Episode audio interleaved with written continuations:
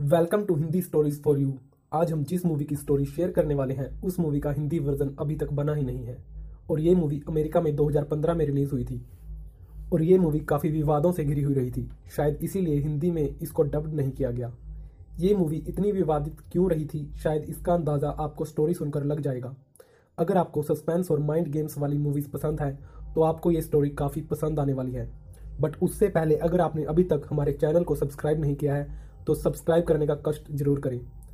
तो चलिए जल्दी से स्टार्ट करते हैं फोकस मूवी की स्टोरी। इस मूवी में मेन लीड में है विल स्मिथ और मार्गरेट ट्रोवी। मूवी की शुरुआत होती है निकी से। नाम लड़कियों जैसा है बट कैरेक्टर पर काफ़ी सूट करता है। निकी को हम बाहर सैर करते हुए देखते हैं और फिर निकी को एक फ़ोन कॉल आता है। तब निकी डिनर करने लग जाता है। मूवी यहाँ से इंटरेस्टिंग होती है जहाँ निकी की नज़र एक ठरकी बुड्ढे पर पड़ती है जो एक लड़की को बार बार टच कर रहा होता है और वो लड़की उससे बचने की कोशिश कर रही होती है। इसी चक्कर में वो लड़की निकी के पास आ जाती है और निकी से कहती है कि क्या तुम 5 मिनट के लिए मेरा बॉयफ्रेंड बन सकते हो। निकी लड़की को देखने लगता है और तभी वो लड़की कहती है क्या तुम सीरियल किलर हो। निकी कहता है कि ये डिपेंड करता है कि तुम किस तरह से बिहेव करती हो। वो लड़की अपना नाम जैस बताती है और यहाँ ये सीन चेंज होता है और हम निकी और जैस को मजे करते हुए देखते हैं।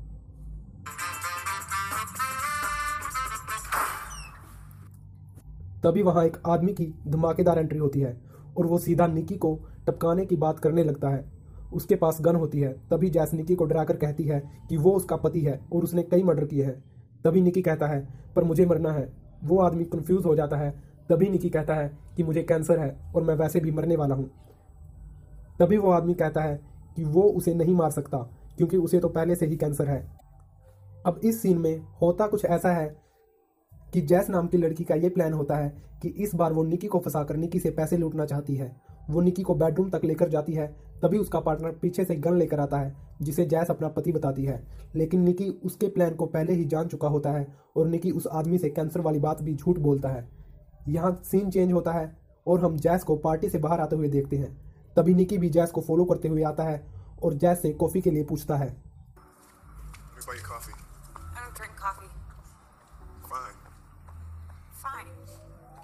और वो दोनों कॉफ़ी के लिए चले जाते हैं। अगले ही सीन में हम देखते हैं कि जैस निकी से पूछती है कि क्या तुम मुझे चोरी करने की ट्रिक्स बता सकते हो, इसके लिए मैं तुम्हें डॉलर्स दे सकती हूँ। निकी जैस को शक की निगाह से देखता है पर तभी जैस कुछ डॉलर्स निकालकर टेबल पर रख देती है। तभी निकी बताने लगता है कि अगर उसने लोगों की कोई चीज़ चुरानी है तो सबसे पहले उनके फोकस को कंट्रोल करो। तभी निकी जैस की रिंग निकालकर उसे दिखाता है और वह शॉक्ड हो जाती है। वह कहता है सभी कुछ फोकस से होता है क्योंकि इंसानों का दिमाग बहुत स्लो होता है। तभी उसकी घड़ी, हैंडबैग और उसका पर्स चुराकर वह दिखाता है और जैस को पता भी नहीं चलता कि ये उसने कब किया। यहाँ से सीन फिर चेंज होता है और हम देखते हैं निकी को जो अपने पार्टनर्स के साथ मिलकर पब्लिक प्लेस में चोरी करने का प्लान बनाता है। हालांकि ये प्लान जैस को चोरी करने की ट्रिक दिखाने के लिए बनाया जाता है और निकी यह भी दिखाना चाहता है कि वे टीम में कैसे काम करते हैं।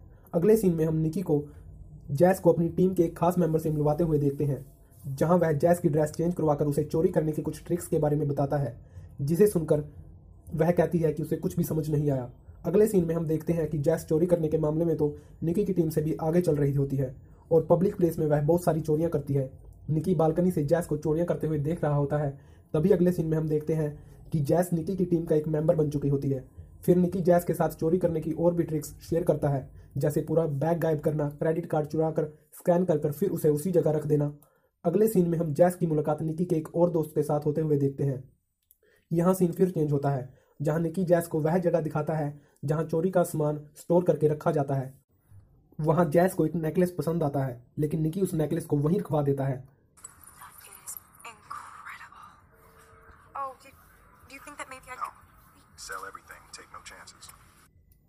उसी स्टोर में बहुत सारा कैश और एक्सपेंसिव घड़ियों के अलावा बहुत सारा कीमती सामान होता है। यहाँ हम जैस को एक अलग ही अंदाज में देखते हैं और वो निकी को प्यार से देख रही होती है। तभी निकी की भी जैस पर नजर जाती है।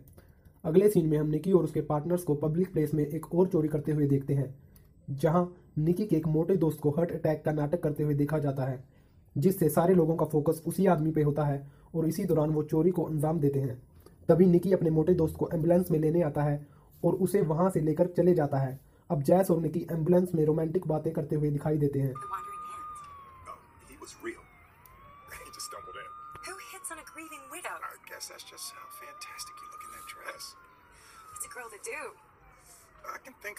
तभी सीन चेंज होता है और हम उसी मोटे को पार्टी करते हुए देखते हैं। जानकी की टीम उसके साथ होती है और सभी को उनका हिस्सा दिया जाता है और निकी टीम से अलग होता हुआ दिखाई देता है। अगले सीन में हम निकी और जैस को स्पोर्ट स्टेडियम में बैटल गाते हुए देखते हैं।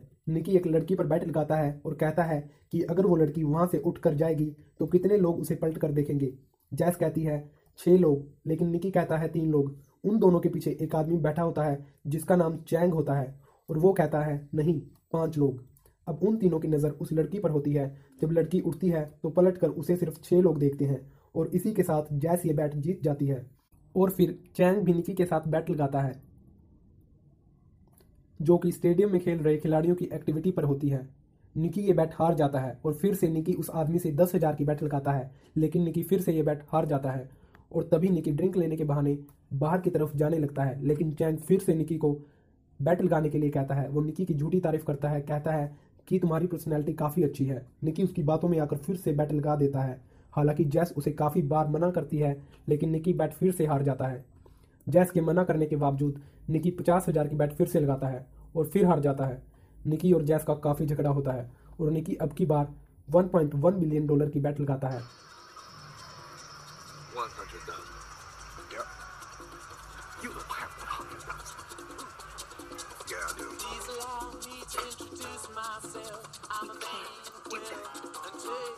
ये भी वो हार जाता है और जाने लगता है और उदास होकर वहाँ से निकलने ही लगता है कि इसी पर चैंग उसे कुछ कमेंट पास करता है।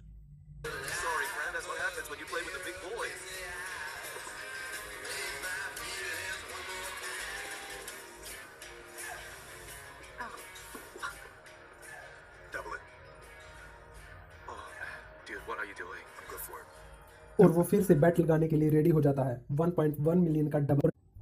और निकी की बैट ये होती है कि वो स्टेडियम में खड़े प्लेयर्स में से किसी भी प्लेयर को चूज़ कर ले और जो भी प्लेयर तुम सिलेक्ट करोगे अगर उसी प्लेयर की जर्सी का नंबर मैंने बता दिया तो मैं जीत जाऊंगा। चैंग डिसएग्री कर देता है। तभी निकी कहता है कि जैस उस प्लेयर को गैस करेगी। तभी निकी जैस से प्लेयर गैस करने को कहता है। जैस पहले तो मना कर देती है लेकिन फिर राजी हो जाती है। हालांकि चैंग निकी को बैट वापस लेने का एक और मौका देता है, लेकिन निकी मना कर देता है और गुस्से में जैस को प्लेयर सेलेक्ट करने का इशारा करता है। और तभी जैस को वही मोटा आदमी दिखाई देता है जो कि निकी की टीम का मेंबर होता है, जिसे देखकर जैस चैंग को कहता है कि वो 55 नंबर वाला प्लेयर है।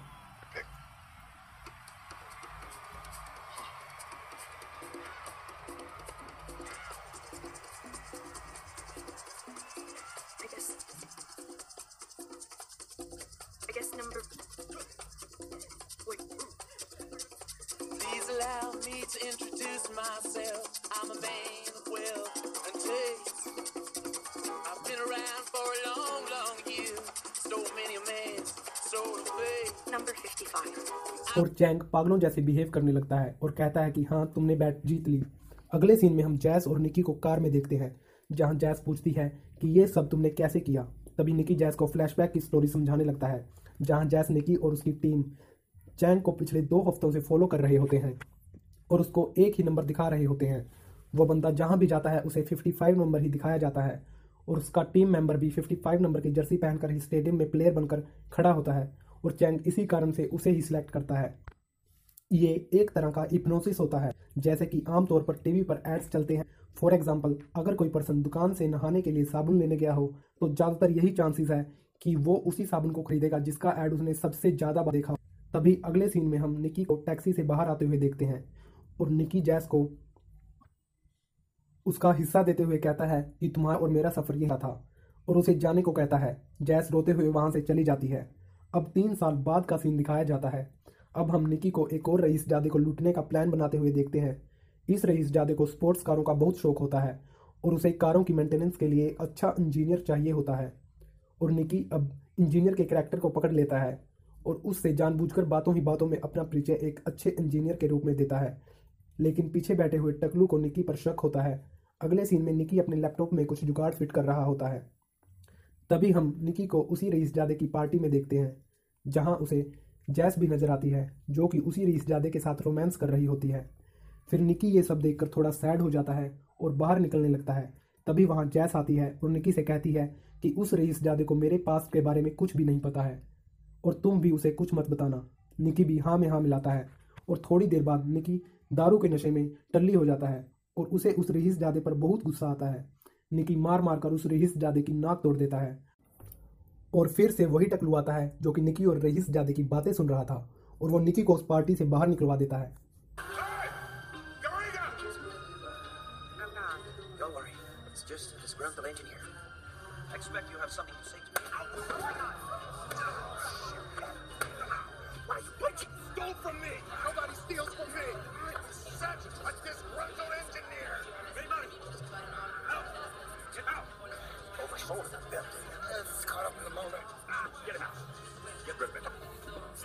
सीन में हम देखते हैं कि उस रईसजादे का मैनेजर निकी को बिजनेस के बारे में कुछ बता रहा होता है।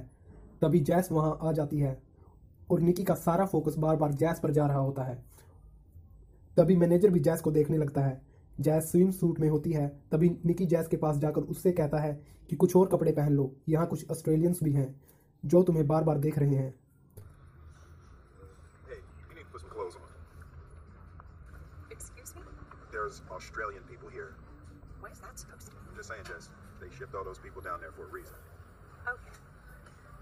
तभी सीन चेंज होता है और निकी और जैस अकेले बैठे होते हैं और निकी जैस से 3 साल पहले छोड़ने वाली बात के लिए सॉरी मांग रहा होता है, लेकिन जैस उससे बिल्कुल भी कन्वेंस नहीं होती और वहां से चली जाती है। फिर निकी अपने उसी मोटे दोस्त को एक नेकलेस देकर जैस के पास भेजता है। ये वही नेकलेस होता है जो जैस ने मूवी की शुरुआत में स्टोर में देखा था। जैस उस मोटे के कहने पर निकी को मिलने आती है और वो नेकलेस वापस करके चली जाती है। जैस टैक्सी में बैठने वाली होती है कि तभी एक कार उसके पास आकर रुकती है और यही सीन चेंज होता है जहां हम देखते हैं कि निकी माउस सा अपना चेहरा लिए फ्लैट के अंदर वापस आता है। जैस निकी के फ्लैट में पहले से ही मौजूद होती है। तभी निकी को रईसजादे के खास आदमी टकलू का फ़ोन आता है और वो कहता है कि वो उसके डोर पर खड़ा है। निकी दरवाज़ा खोलकर देखता है। तभी वो टकलू अंदर आ जाता है और उसे निकी के फ्लैट में किसी और के होने का एहसास होता है। वो छानबीन करने लगता है पर उससे पहले ही जैस खिड़की से बाहर भाग जाती है। टकलू बालकनी पर जाकर देखने लगता है लेकिन उसे वहाँ कोई नहीं मिलता। निकी भी जैस को देख रहा होता है और जैस निकी को दूसरी बालकनी में छिपी हुई दिखाई देती है। यहाँ से सीन चेंज होता है जहाँ निकी मैनेजर से पैसे लेने आता है और एक अजीब सा कंफ्यूज आदमी निकी को पैसे से भरा बैग देता है। वो एक्चुअल में रईसजादे का राइट हैंड होता है और उसे घूर रहा होता है। तभी निकी अपने लैपटॉप पर पेनड्राइव लगाकर कुछ काम करता हुआ दिखाई देता है। एक्चुअल में निकी रईसजादे का एक सीक्रेट कोड जान चुका होता है और उसी कोड के जरिए उसके सभी क्लाइंट्स के सारे पैसे ले लेता है और सारे पैसे लेकर वो अपने अपार्टमेंट में जैस का वेट कर रहा होता है। दोनों भागने वाले होते हैं और तभी एक गाड़ी लेकर वही घूरने वाला आदमी निकी की गाड़ी को ठोक देता है।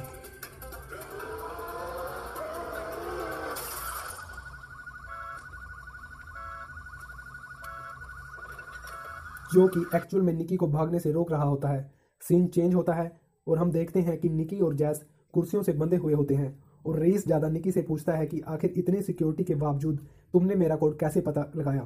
तभी रईसजादा बोलता है कि जरूर इस लड़की ने तुम्हारी मदद की होगी। वो जैस के मुंह में कपड़ा घुसा देता है। जैस को बचाने के लिए निकी उसे बताता है कि हाँ, जैस ने उसकी मदद की थी बट जैस को उसके बारे में पूरी जानकारी नहीं थी और निकी बताने लगता है कि उसने जैस के इमोशंस का इस्तेमाल किया क्योंकि जैस मुझे पसंद करती थी और मुझे किसी ऐसे पर्सन की ज़रूरत भी थी जो तुम्हारे करीब हो, इसीलिए मैंने फिर से जैस को पटाया और उसे वो नेकलेस दिया जिसमें कैमरा लगा होता है और वो उसी से उस सीक्रेट कोड का पता लगाता है। तभी रईसजादा हंसने लगता है और साथ में टकलू भी हंसने लगता है। यहाँ हम उसी गुस्से वाले आदमी को नकली हंसी हंसते हुए भी देखते हैं। अब ये पर्दा भी फाश हो जाता है कि जैस भी उसके यहाँ चोरी करने ही आई थी और रईसजादा उसके मुंह से कपड़ा निकाल देता है। तभी रईसजादा बताता है कि मैं इसका बॉयफ्रेंड नहीं हूँ, जैस ने जानबूझकर तुम्हारे सामने मेरे साथ रोमांस किया था और वो भी सिर्फ 2-3 बार। वो कभी मेरे बेडरूम और मेरे कंप्यूटर के पास भी नहीं आई थी। रईसजादे को समझ आ जाता है कि निकी सिर्फ जैस को बचाने के लिए ये सब बोल रहा है, इसलिए वो हंसते हैं। तभी निकी कुछ और बोलने वाला होता है, उससे पहले ही टकलू निकी को गोली मार देता है।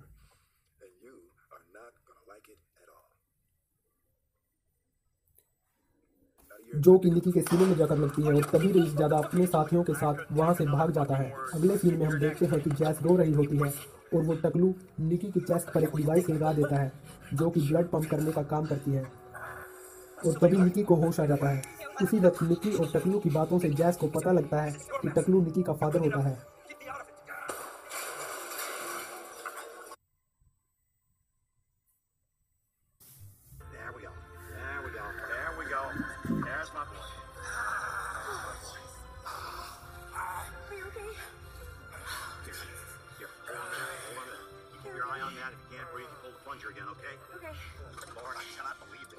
me shoot you, and then for what? So that you can make cow eyes at some race skank.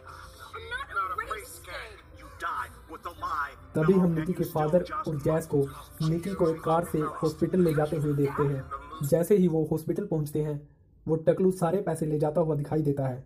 ये सारा प्लान निकी का ही था। उसी ने जानबूझकर अपने फादर को उस रईसजादे की टीम में शामिल किया था ताकि उसका सारा पैसा लूट सके। हालांकि निकी को ये नहीं पता था कि जैस उस रईसजादे की गर्लफ्रेंड नहीं है, इसीलिए वो जैस को बचाने के चक्कर में जब झूठ बोलता है तो फंस जाता है। और इससे पहले कि रईसजादा निकी या जैस को उससे पहले मार देता, निकी के फादर ने ही निकी पर गोली चला दी, जिससे कि रईसजादे को लगे कि वह मर चुका है। ये स्टोरी आपको पसंद आई तो लाइक ज़रूर करें और कमेंट बॉक्स में अपना फीडबैक ज़रूर लिखें। और हाँ, अगर आपको सोने से पहले या उठने के बाद या फिर कभी भी स्टोरी सुनना पसंद है तो सब्सक्राइब करने के साथ साथ नोटिफिकेशन बेल को भी बजा दें ताकि न्यू स्टोरीज़ आपको टाइम टू टाइम मिलती रहें। मिलते हैं आपको नेक्स्ट दिलचस्प कहानी के साथ। तब तक के लिए हैव ए नाइस डे और गुड नाइट।